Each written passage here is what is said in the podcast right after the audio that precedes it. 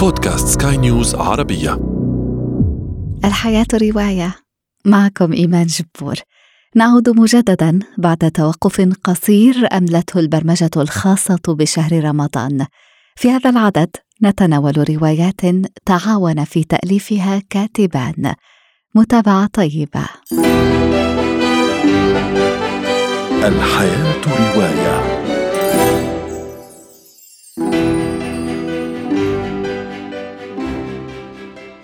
إما أن تكتب شيئا يستحق القراءة أو أن تفعل شيئا يستحق الكتابة. قالها بنجامين فرانكلين. كتبت هذا العدد عن روايات تستحق القراءة. خطها مبدعون يستحقون أن نكتب عنهم. روايات كتبت بقلمين. We need to begin earlier, a little more than 6,000 years earlier to be precise, just after the beginning.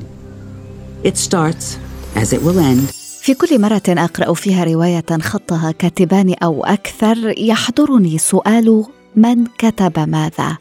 لكن يبدو أن الكتاب أنفسهم لا يستطيعون دائما الإجابة عن هذا السؤال.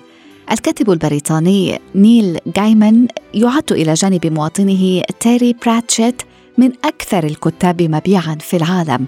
عن رواياتهما جود أومنز قال جايمان إنه ربما كتب نحو ستين ألف كلمة خام مقابل نحو خمسة وأربعين ألفا لبراتشيت لكن مع تجميع المسودات وانصهارها وحذف الفقرات وإضافة أخرى لم يعد أي منهما متأكدا من الذي كتب ماذا.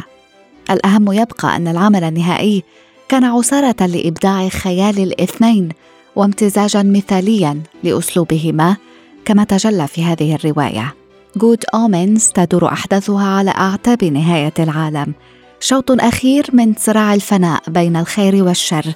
نتابع بشكل أساسي كلا من أزيرافيل وكرولي الملاك والشيطان اللذان استقرا على أرضنا القديمة الطيبة لمدة ستة آلاف عام من أجل تهيئة عالمنا لوصول المسيح الدجال المفقود.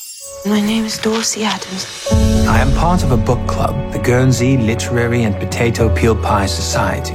You did that beautifully. It brought us together during the occupation. في هذه الرواية يختلف الأمر فيما يتعلق بخلفية كتابتها بقلمين. عن The Guernsey Literary and Potato Peel Pie Society قالت كاتبتها الأمريكية ماري آن شافر إن كل ما أرادته هو كتابة مؤلف يرغب أحد ما في نشره. في عام 2006 عرضت الكاتبة المسودة الأولية لروايتها على إحدى دور النشر، لكن الناشر طلب إدخال بعض التغييرات عليها. في ذلك الوقت كانت صحة شافر تتدهور بشكل كبير وأدى الأمر إلى وفاتها مع مطلع العام 2008 عن سن تناهز 74 عاماً.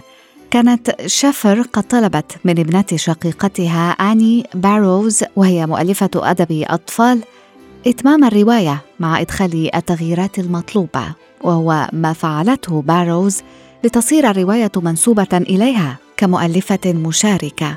صدرت الرواية بعد وفاة ماري آن شافر ولقيت نجاحا عالميا. الرواية رسائلية بطلتها كاتبة شابة والأحداث تدور مباشرة بعد الحرب العالمية الثانية في جزيرة جيرنسي التي كانت تحت الاحتلال الألماني.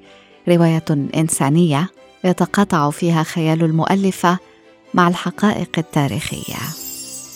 The Talisman روايتنا التالية. من تأليف الكاتبين الأمريكيين ستيفن كينغ وبيتر ستراوب الاثنان التقيا في بادئ الأمر عام 1977 في لندن حيث كان يعيش ستراوب في ذلك الوقت وحيث استقر كينغ مع أسرته لمدة ثلاثة أشهر.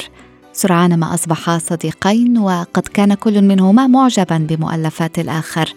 وهكذا ناقشا إمكانية الاشتغال معا على تأليف رواية تخرجهما من نوع أدب الرعب الذي كانا محصورين فيه.